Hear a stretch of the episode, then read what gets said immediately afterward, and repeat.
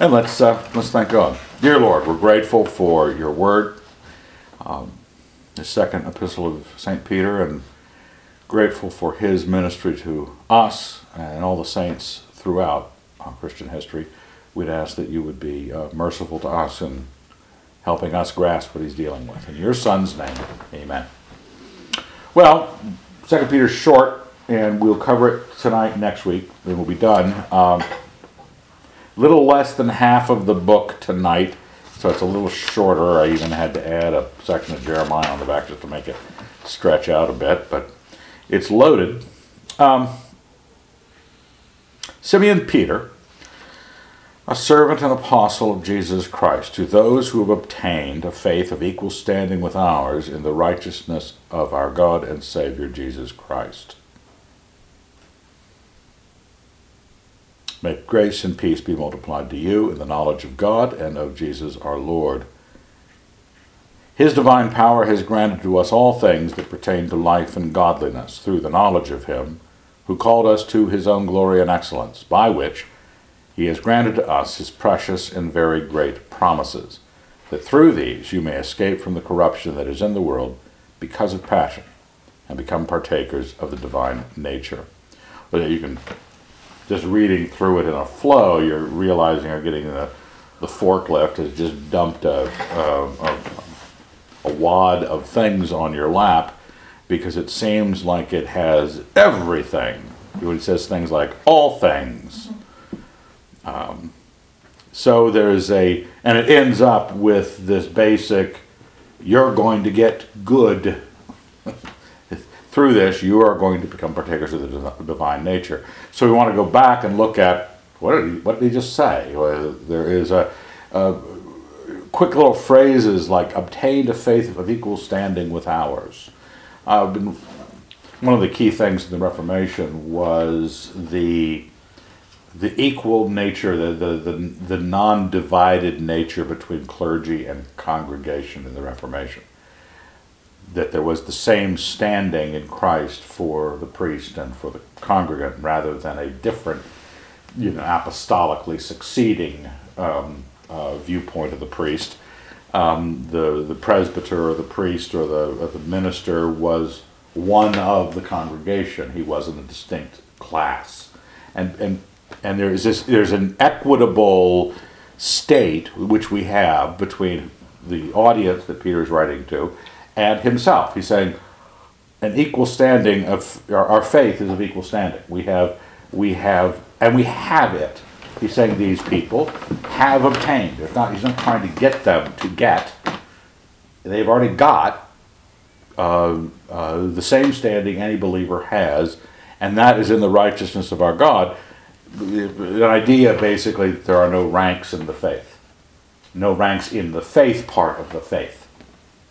Uh, you're either in, you're out. You're believing or you're not believing. It's a on-off switch, um, and that faith has a standing that's commensurate with with the apostles.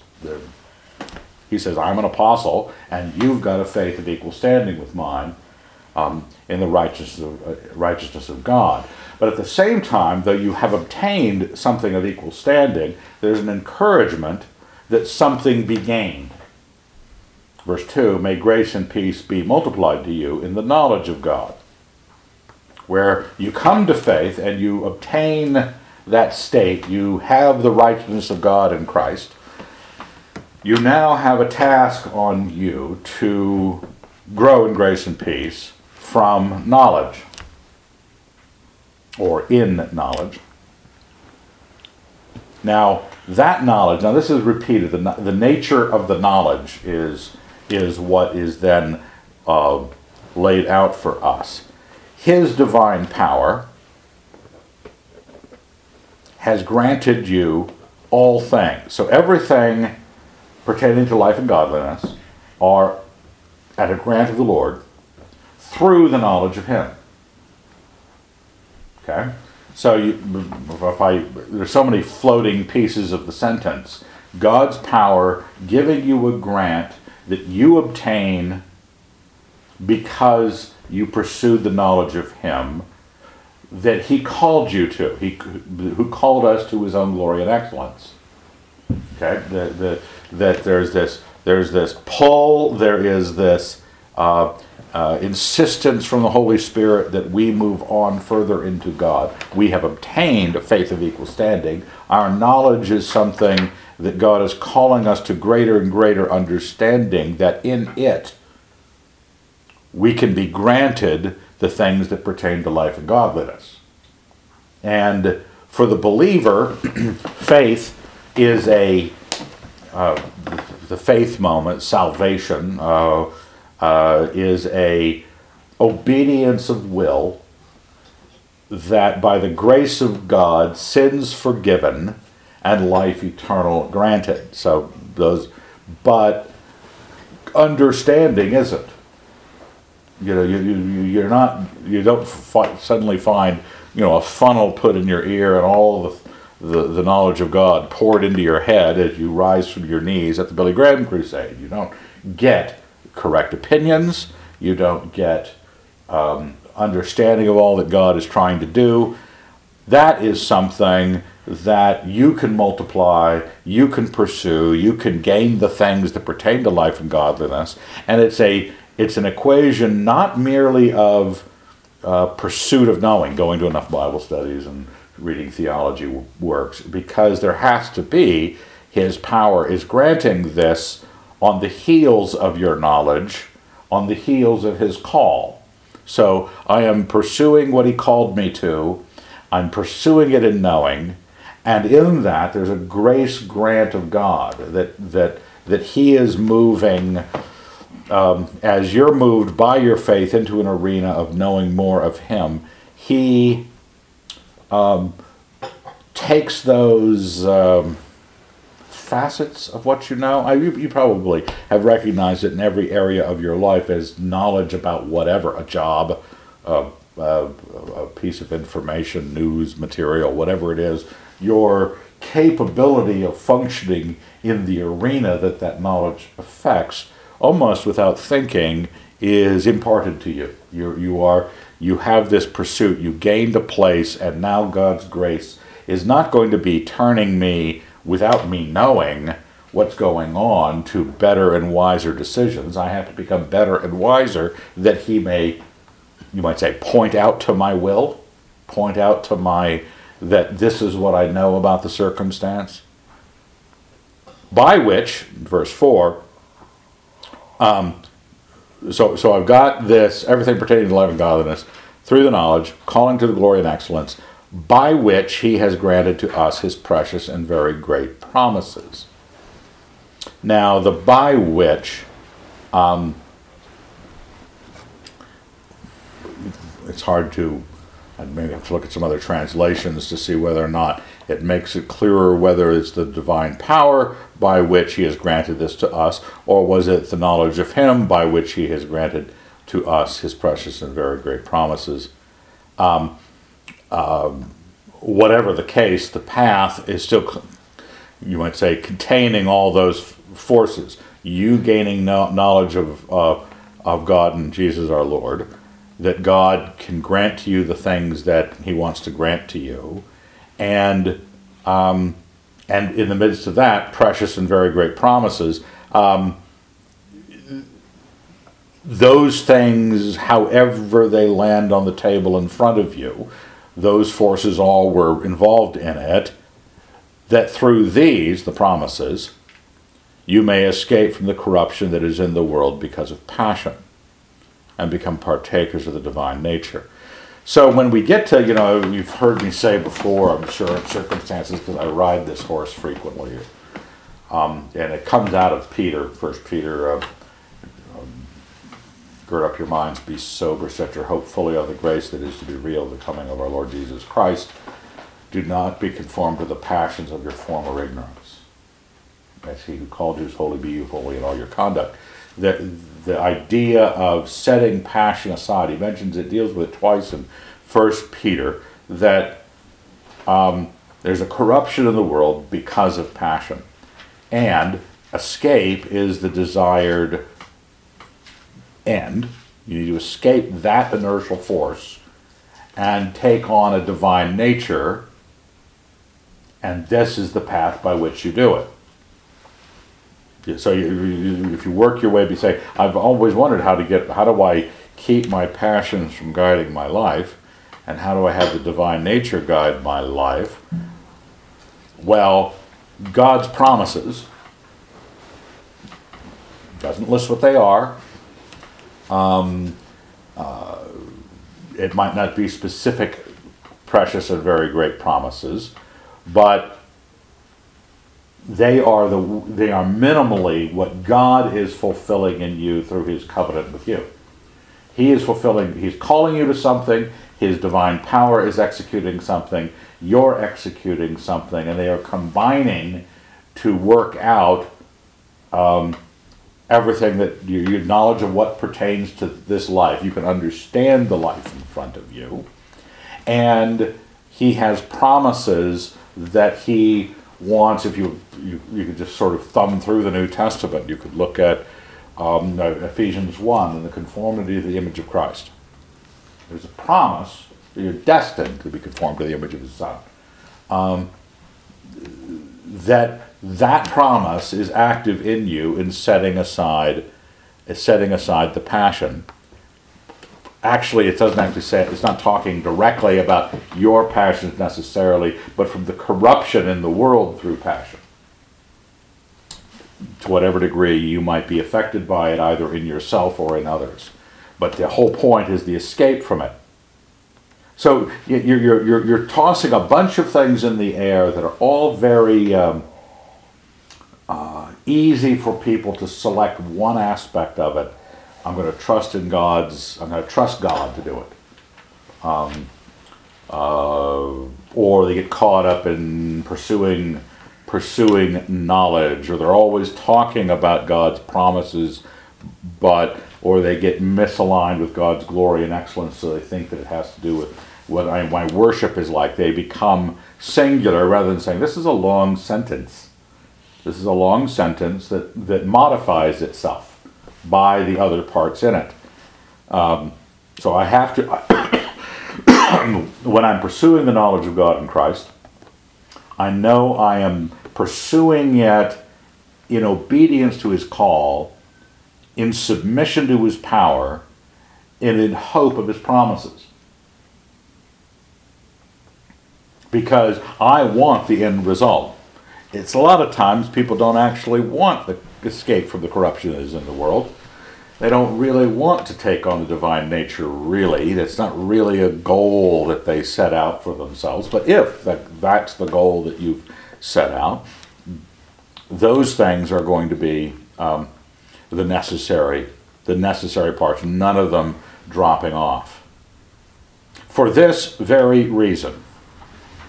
Now, given that God's divine power and his promises and his call and the effect of those things to bring about this end that I want, there is um, there is a reason if you're looking for notes that are over there on the board. She just called me. I was like, no one out front. I was like, is it tonight? I thought I heard a knock something at the And door. I thought you were gonna tell us, tell me you're coming to Thanksgiving or something, so I thought, I'll call her back afterwards. Sorry, this is on the tape. This now this is now this is on podcast. Spencer. You have to make sure the name gets registered so so people around the world will know. Um, we're about five verses in. Um, and it would seem that for the person who wants to trust God entire, just sort of try to rest in God and have God take them to that ne- that next level, um, miss this point. For this very reason, make every effort. Because that's the case, make every effort to, and I and I played with the text here because it's easier to see this structure in the in the uh, with it centered and and each phrase uh, set apart. Because of this, look at this as a checklist. Supplement your faith with virtue.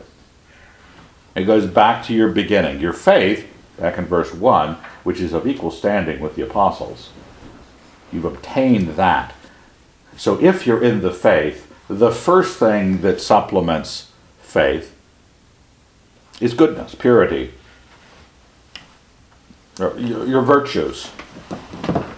We call you reading in Mere Christianity about, he was talking about Christian virtues and the classical cardinal virtues, uh, prudence, justice, fortitude, and what's the fourth one? Um, temperance. Those are four cardinal Four cardinal virtues, and faith, hope, and love are the ecclesiastical, theological virtues of the seven, seven, seven, um, seven virtues.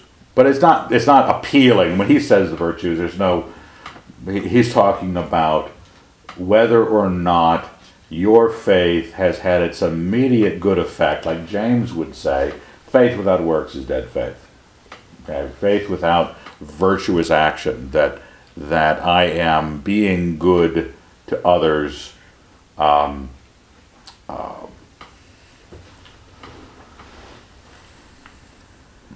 as a primary first move in my Christian life, which is unlike clear knowledge of God, unlike a studied existence over many years of the things of Christ, faith and virtue are immediately possible.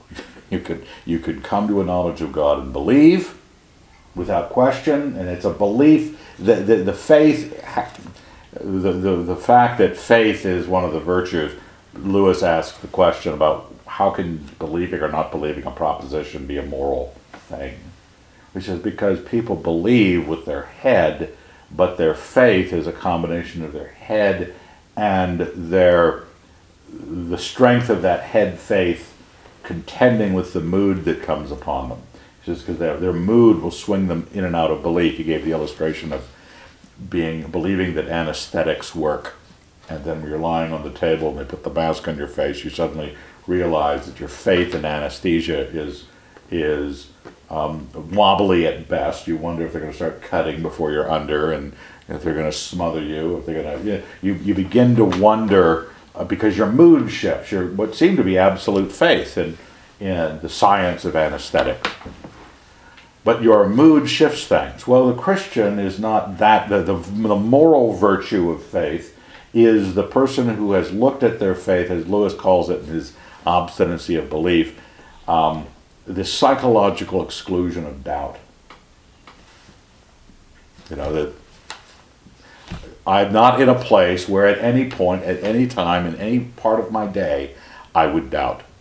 Doesn't matter how I feel, what the headache's like, who treated me bad, it doesn't matter.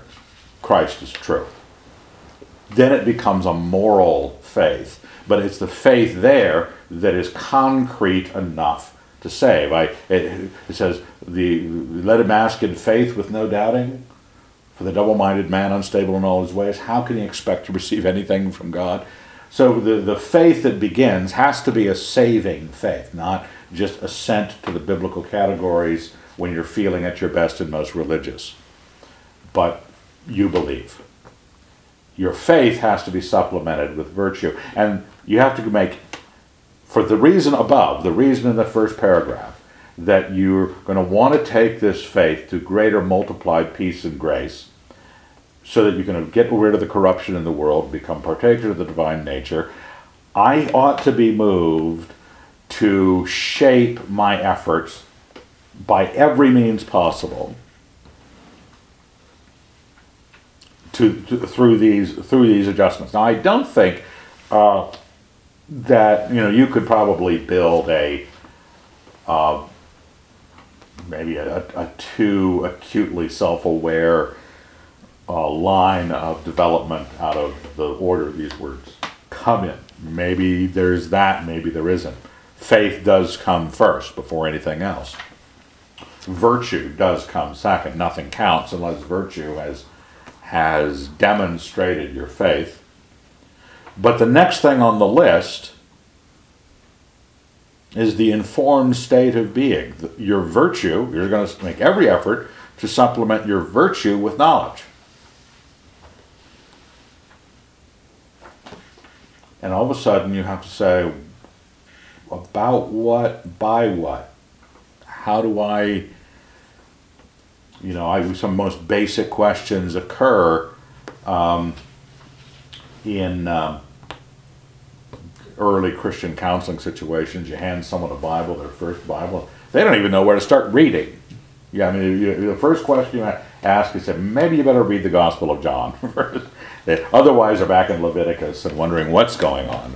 And uh, but but that's a basic question. When I'm supposed to make every effort to supplement my virtue with knowledge, I have to say, what am I going to know about, and by what means am I going to know about it? Because I go back to it's the knowledge of God and Jesus our Lord, verse 2.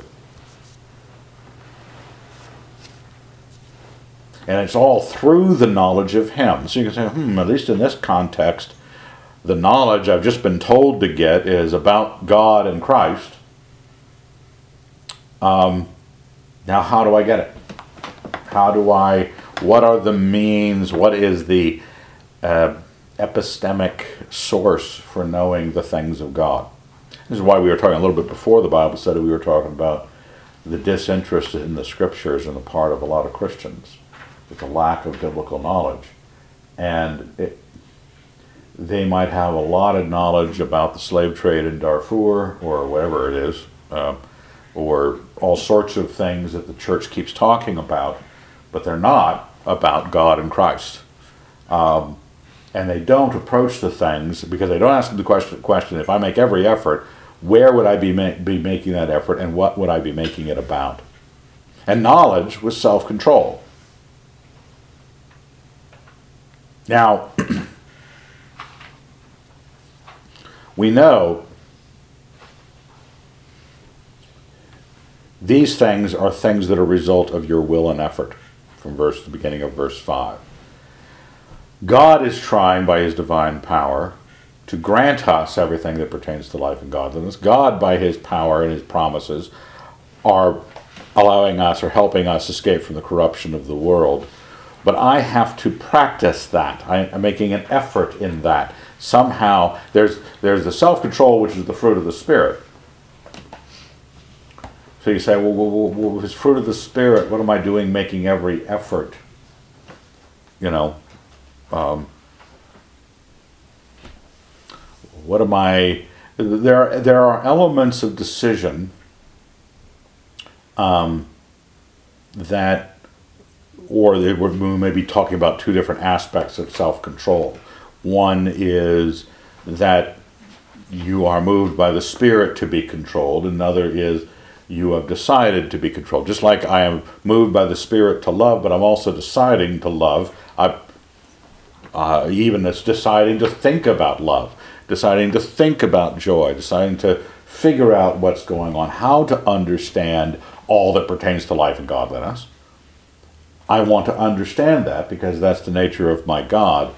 So there is a. Um, uh, I, I think that there's a distinction between temperance here, and that's generally what the word can be translated as well. I think it might be so in the King James. Um, and the same as with the, the fruit of the Spirit one. But you see that life that isn't necessarily just a moral choice, a virtue choice. Um, uh, that it's okay, don't hate, don't push Granny down a flight of stairs, don't murder people, don't uh, be malicious, don't gossip. We know what virtue, you know, uh, don't do these bad things, do these good things. But then there is, you might say, learning to live the restrained existence that I I am not just presuming that if it's okay to do, when Paul says all things are lawful, but not all things are helpful, not all things build up, only the person that has a leash on themselves and says, I can tug that back a little. I can it's not a it's not a bad if I did it, you know, or a good if I didn't. It's a it's an ambivalence or a okay if I did it, but a controlled existence is to be recommended. It's a supplementary thing to your knowledge. And self control with steadfastness. That, that steadfastness has to do with what I was saying in the faith, when I go on about what Lewis said about faith, about consistently, consistent and enduring in that every day you wake up a Christian and you go to bed a Christian. And uh, this is not a, um, uh, and, and some Christians struggle with doubts, no doubt. No pun intended. Or it wasn't a pun, an oddity. Um, there's when people have doubts, uh, they're at a stage of less knowledge. When they have doubts, they're going to sometimes think, as they use their doubts to excuse misbehavior, they're looking at their doubts as answers, and the doubts are actually questions. And the questions answered, the pursuit of knowing, the pursuit of getting to the bottom of something, is because I really want to know the answer. I don't want to have the curiosity or the uninformed. I think that the uninformed makes me a vacant mind and I can do what I will because I was vacant. We sometimes gather that if I know too much, I will be constrained to become partakers of the divine nature, and I'm not sure I want to be partakers of the divine nature right at this moment. Steadfastness is something we we have to build up, um, um, which is a um, well, it's consistent. It's consistent and it endures, and it it has gotten past that doubting portion. It is no longer affected by moods. The steadfastness gets supplemented with godliness. Now you say, well, it's all these things, they're all mixed up together, kind of. Yeah, no doubt. I, you could probably say, well, virtue and godliness. But this is, there's, there is a piety that we call in the scriptures godliness, um, where you are being defined by um, who you're most like. There's the virtue. I can still be essentially, you know, Evan, and you can be you, and that that distinction is not a moral one, but there is. When you meet older people who have lived in Christ for a long time, and you begin to wonder if they have any of their personality left. You know, they're interesting people. They're they're wonderful people, as a matter of fact. But we're taking on the image of Christ. We are being conformed to the image of Christ. It's one of the promises in the New Testament that we are being led to. So that is a, you might say, a, a, a, a subtle shift on virtue. It's a virtue that looks not like Evan doing the virtuous act, but it is no longer I who live, but Christ who lives in me. You know, that, that uh, that even Christ, when his own godliness, I don't say anything but what the Father told me to say. You know, he, he was completely, completely partaking in the divine nature. So that's, you know, we might say, if you want to look back up and see how it fits into that first paragraph, that's when you're partaking. Godliness is uh, sharing the, the image of his son. And godliness was brotherly affection. Now, and brotherly affection with love. We had a question last night during the discussion period because uh, we were talking about Christian charity and Christian love and, and what was the distinction between loving the brethren and loving the Gentile, the ungodly, the infidel. This is the distinction. God, we, we supplement, on one hand, our relationship to the body of Christ is philia. Uh, it's actually, the word here is Philadelphia brotherly love, brotherly affection. Um, and um, uh, it's distinct from agape, which is the next word, brotherly affection with love. Agape is, is does not have any expectation or relationship needed with the person loved. You are just desiring their good, like you would yourself. Love your neighbor as yourself. And there is a um, you recognize they are a self. Doesn't matter whether they're your enemy. Doesn't matter whether you're, you're a friend. Um, you have you have sought their good.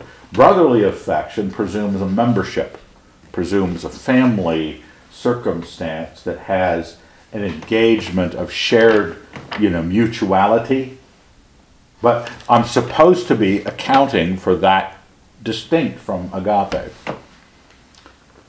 And Christians will get caught up in certain aspects of these. Some groups will be all about faith, some about goodness, some about knowledge, some about their, they will call it community. Not a community, they will call it community. Uh, they're, they're, they're about what they're having together.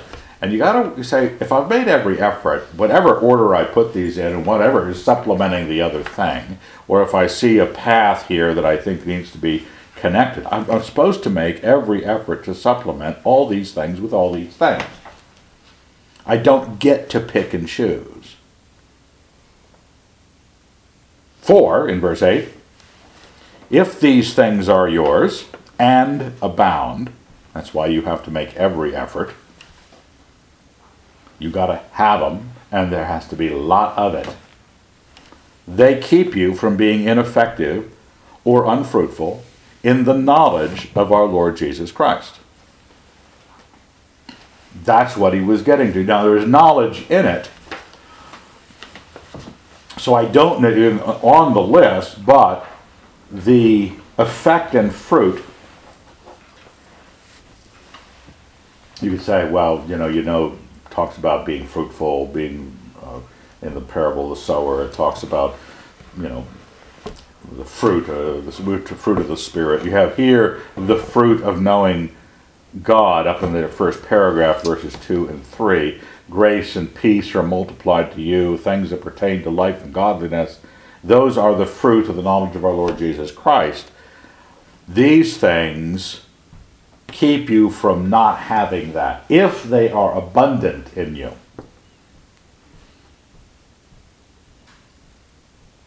Whoever lacks these things is blind and short sighted and has forgotten that he was cleansed from his old sins.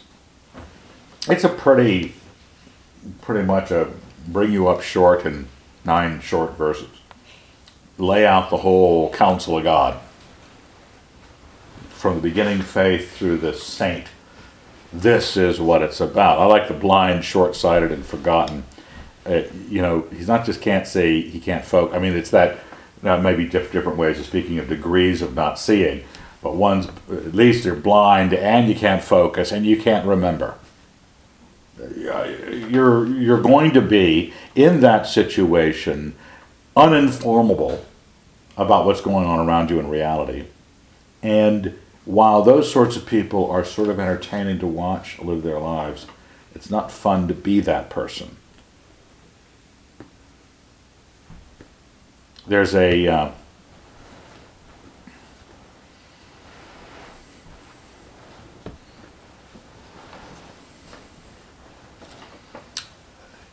this in the sum of it when you say knowledge points about christ back in verse 6 knowledge with self-control or virtue with knowledge and the knowledge of our lord jesus christ there is an element of knowledge of our Lord Jesus Christ that strikes me. I, don't want to invent something and put it in the words that's not there, but but uh, it, the sensation that we're dealing with knowing someone.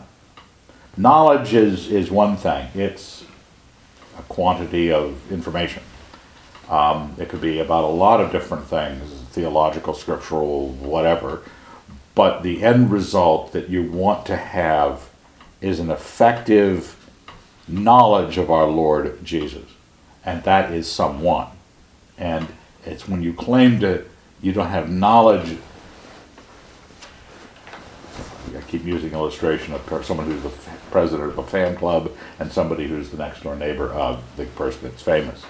The president of the fan club knows a lot of stuff about the guy. The next door neighbor knows the guy.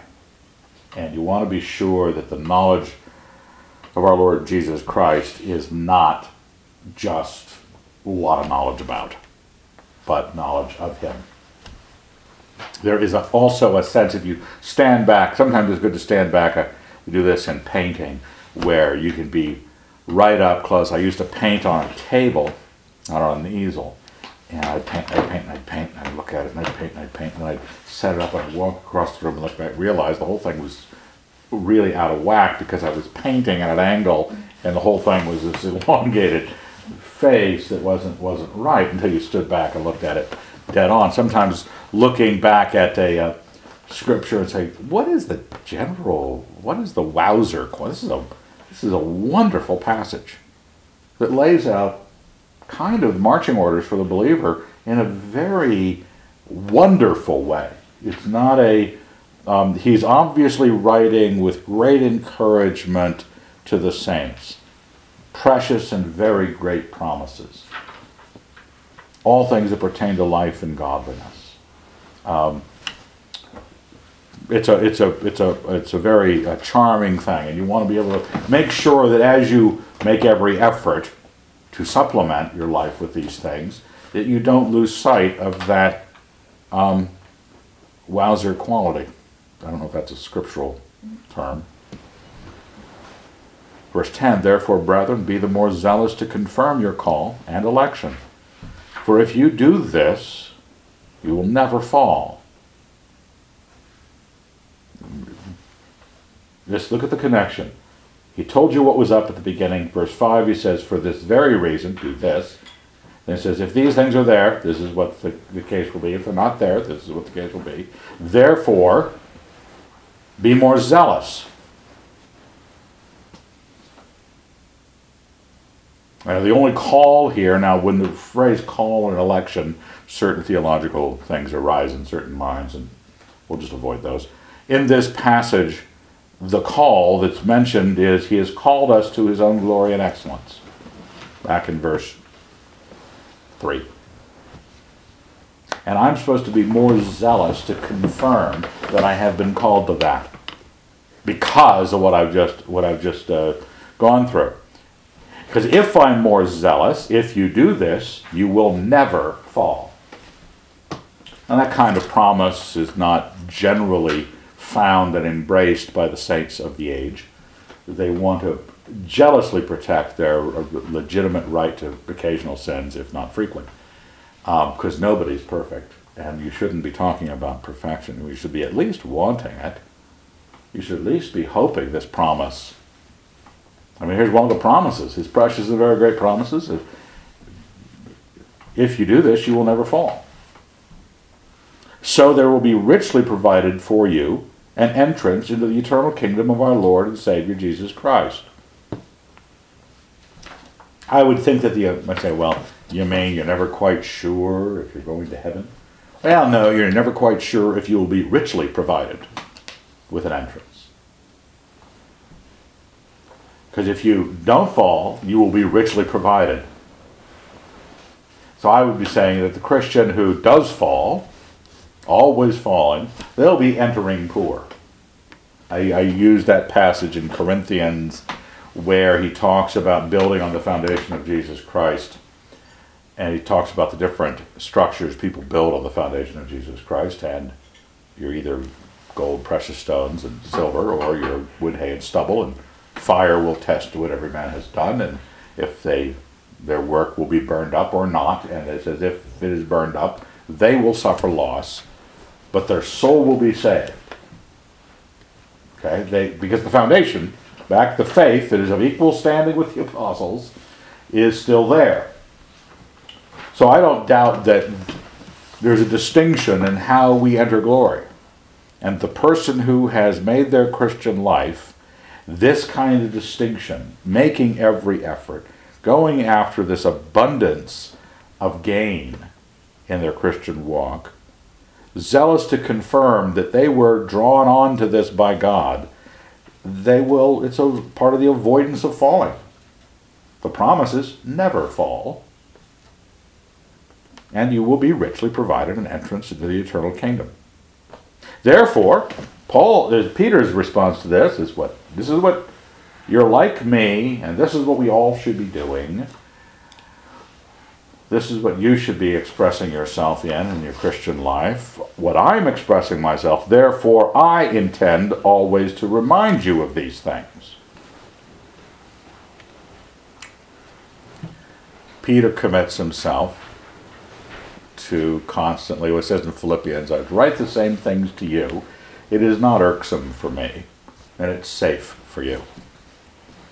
Now, that's the basic idea. We've heard this. We, you know, we're Christians. We know what faith, virtue, knowledge, self-control. We've had sermons about a lot of these things, and it's at a certain point in your Christian life, it starts to become old hat, going over it again. But Peter says, "I intend to always remind you, though you know them."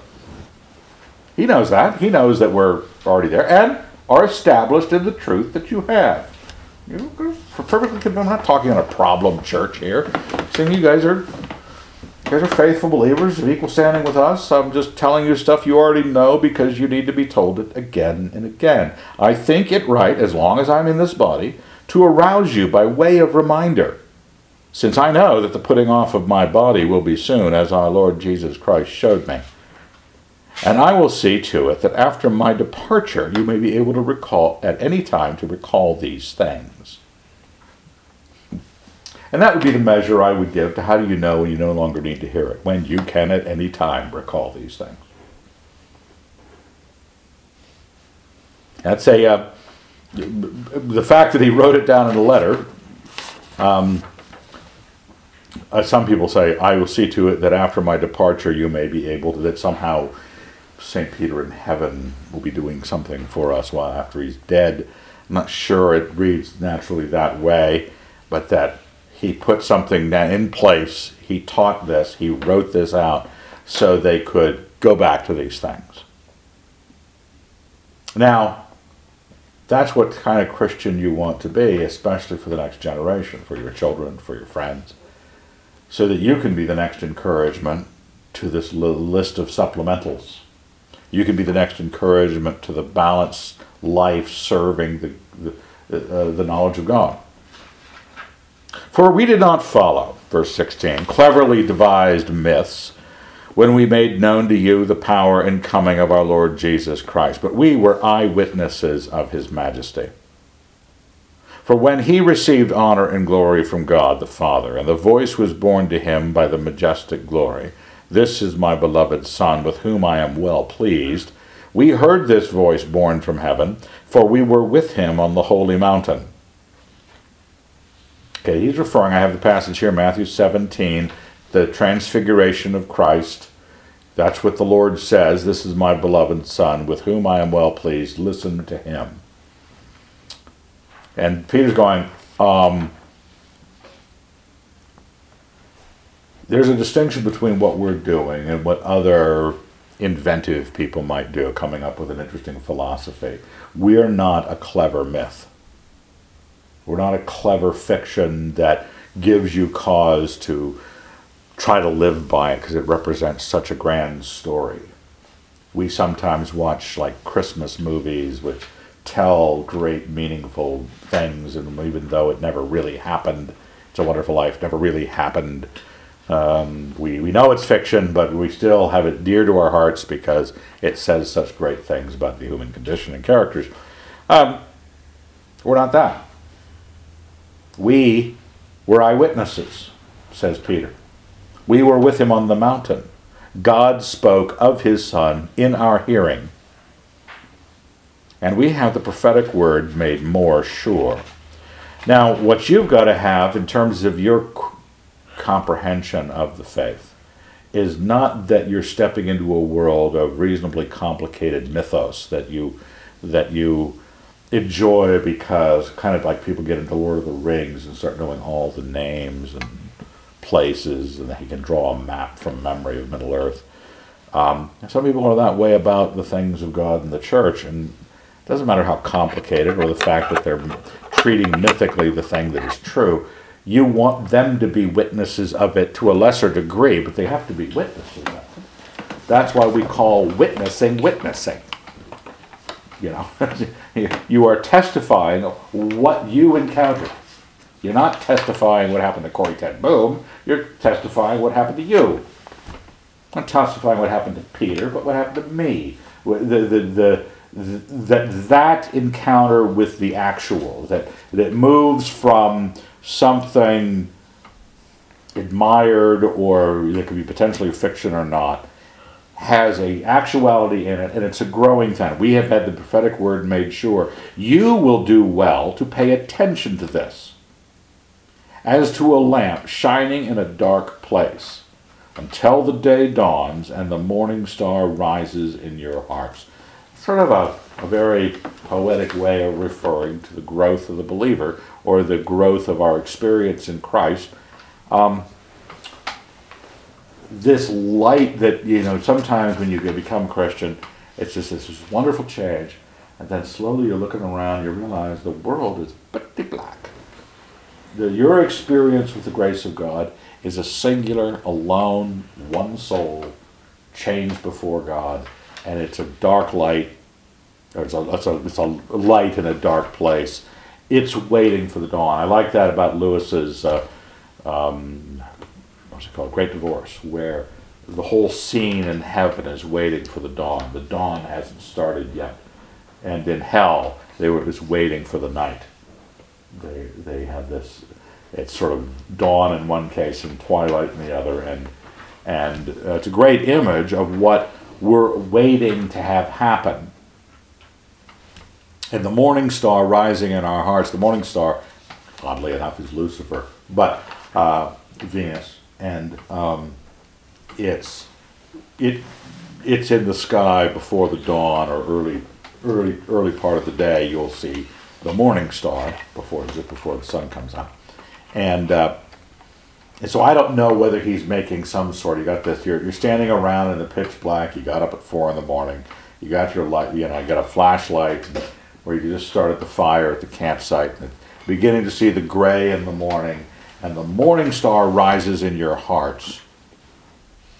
These are things that are all the progress of this glory that's coming on you. This um, glory and excellence he talked about earlier in the um, but there's a desire on Peter's part that we do well to pay attention to this.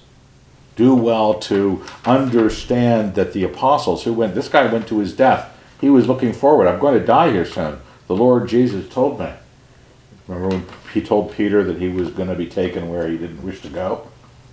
That was the prophecy of his of his death, by which means he was going to die, and he knew he was going to die for the faith. But the image in his head was I have seen Christ, I have heard the glory, it has become more and more real to me all the time. The prophetic word made more sure.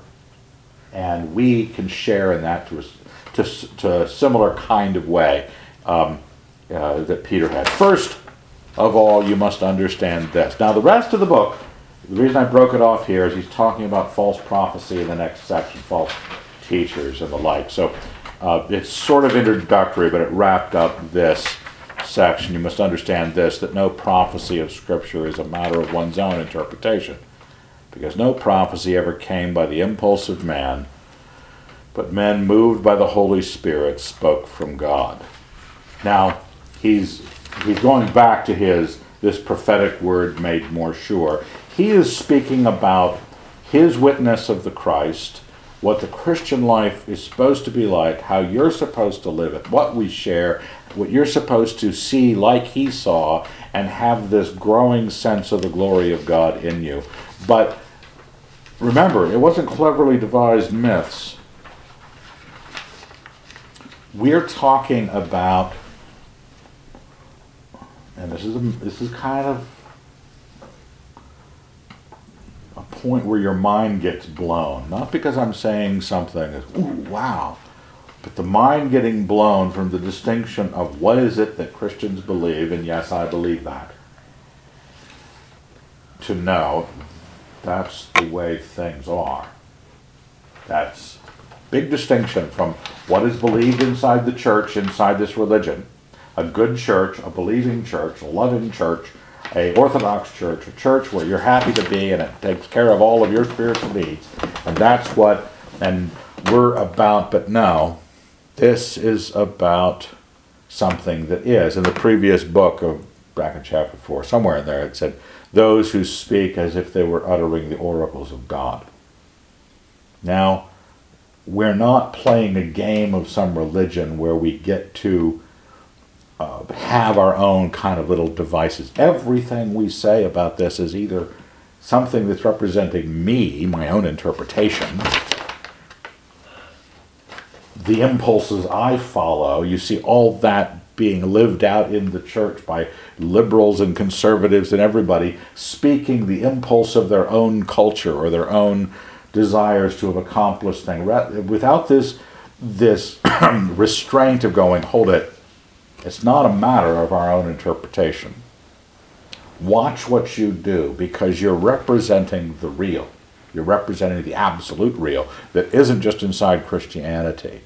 Uh, you should, you are speaking of what is, and you should speak of what is as if it is, um, and not always dwell on the freedom you have and the obscurity of some of the understandings to come up with your own way of looking at it that kind of suits the way you live. Uh, uh, you, you, you want, don't want to be satisfied with that. You want to be only satisfied with discovering what is and bowing the knee before truth. Understand that speculations or interesting things like that are there as tools to get you going, but they're like hypotheses that I must go find out. They're like positive doubts. They're positive questions or, or maybes that I bring up. But until I, I don't find them, just like I don't live in my doubts as if they were answers, I don't live in my speculations as if they were answers either. Because only what is matters. Now, that's the end of the section, but I had this section out of Jeremiah because that, that last bit is this wonderful section, Jeremiah 23 where he's talking about the prophets. And I won't read the whole thing, but there's some great lines in here. I have heard, verse 25, I have heard with the prophets who have said, have said, who prophesy lies in my name, saying, I have dreamed, I have dreamed. How long shall there be lies in the heart of the prophets who prophesy lies and prophesy the deceit of their own heart? Who think to make my people forget my name by their dreams, which they tell one another, even as their fathers forgot my name for Baal. Let the prophet who has a dream tell the dream, but let him who has my word speak my word faithfully. What has straw in common with wheat, says the Lord? Is not my word like fire, says the Lord, and like a hammer which breaks the rock in pieces? Therefore, behold, I am against the prophets, says the Lord, who steal my words from one another. Behold, I am against the prophets, says the Lord, who use their tongues and say, Says the Lord. Behold, I am against those who prophesy lying dreams, says the Lord, and who tell them and lead my people astray by their lies and their recklessness, when I did not send them or charge them, so they do not profit this people at all, says the Lord. Now, it, it's basically laying out this distinction of the self-interpreted, the self-impulsive, what we want to be doing with our religion, what we want to be crafting as part of a religious urge and a desire to create uh, uh, a new Christianity that's more understanding of gender issues, you know, whatever you want, whatever you want to be in. Um, those people, you have a dream, you have a dream. But if you have the word of the Lord, you have the word of the Lord, and it's like straw and wheat. And God's word is like a hammer which breaks the rock in pieces. That's the verse that my father used to name our, used to be a magazine we put out at CCM called The Hammer. And that verse was the byline. Um, it was good while it lasted. Um, but then this, this, this, next section is, is, is also wonderful. Um, when one of this people, verse 33, or a prophet or a priest asks you, What is the burden of the Lord? You shall say to them, You are the burden. And I will cast you off, says the Lord. For as the prophet, priest, or one of the people who says, The burden of the Lord, I will punish that man and his household. Thus you shall say, every one to his neighbor and every one to his brother, What has the Lord answered? Or, What has the Lord spoken? But the burden of the Lord you shall mention no more, for the burden is every man's own word, and you pervert the words of the living God, the Lord of hosts, our God. It's a great, it, to drag us back to our task of knowing God and our, our Lord Jesus Christ, to know Him actually, to not know about Him. When we know about Him, we then go and create our fan clubs in various parts of the town to to represent what we want to feature about what we're a fan about. uh, and we adjust it and we, we, we make it up to match some of our impulses and some of God's. And, and we like to ask people, you have a burden from the Lord? No, you don't have burdens from the Lord. You either have the word or you don't have the word. And, and hold yourself to that because in this next section, which we'll cover next week, um, we have false teachers. Simple as that. And the danger is in every situation, well, a big danger here at this Bible study because there's not enough people to be really led astray, but still could be doing it. When you say, I'm going to know God, about what and by what? And where my emotion, my emotional claim is,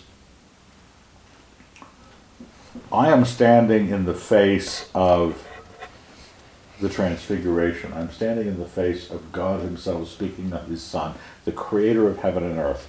And I have to be conscious that it's the oracles of God that I'm going to be speaking about. So I don't want to, I want to be hindered from my speculations, my impulses, my things that seem to get excitement out of people, whatever it might be. You have to say, what is true? And how important is it that it be true to God? Well, that, even with the added, extra huge section of Jeremiah, it took us a little under an hour. But next week we will finish Second Peter and uh, talk about false teachers and the like. And let's pray. Dear Lord, thank you very much. We're grateful for this encouragement, the warning, the pointing out to our tasks what we ought to be about. Help us want it zealously. In your Son's name, amen. Yeah.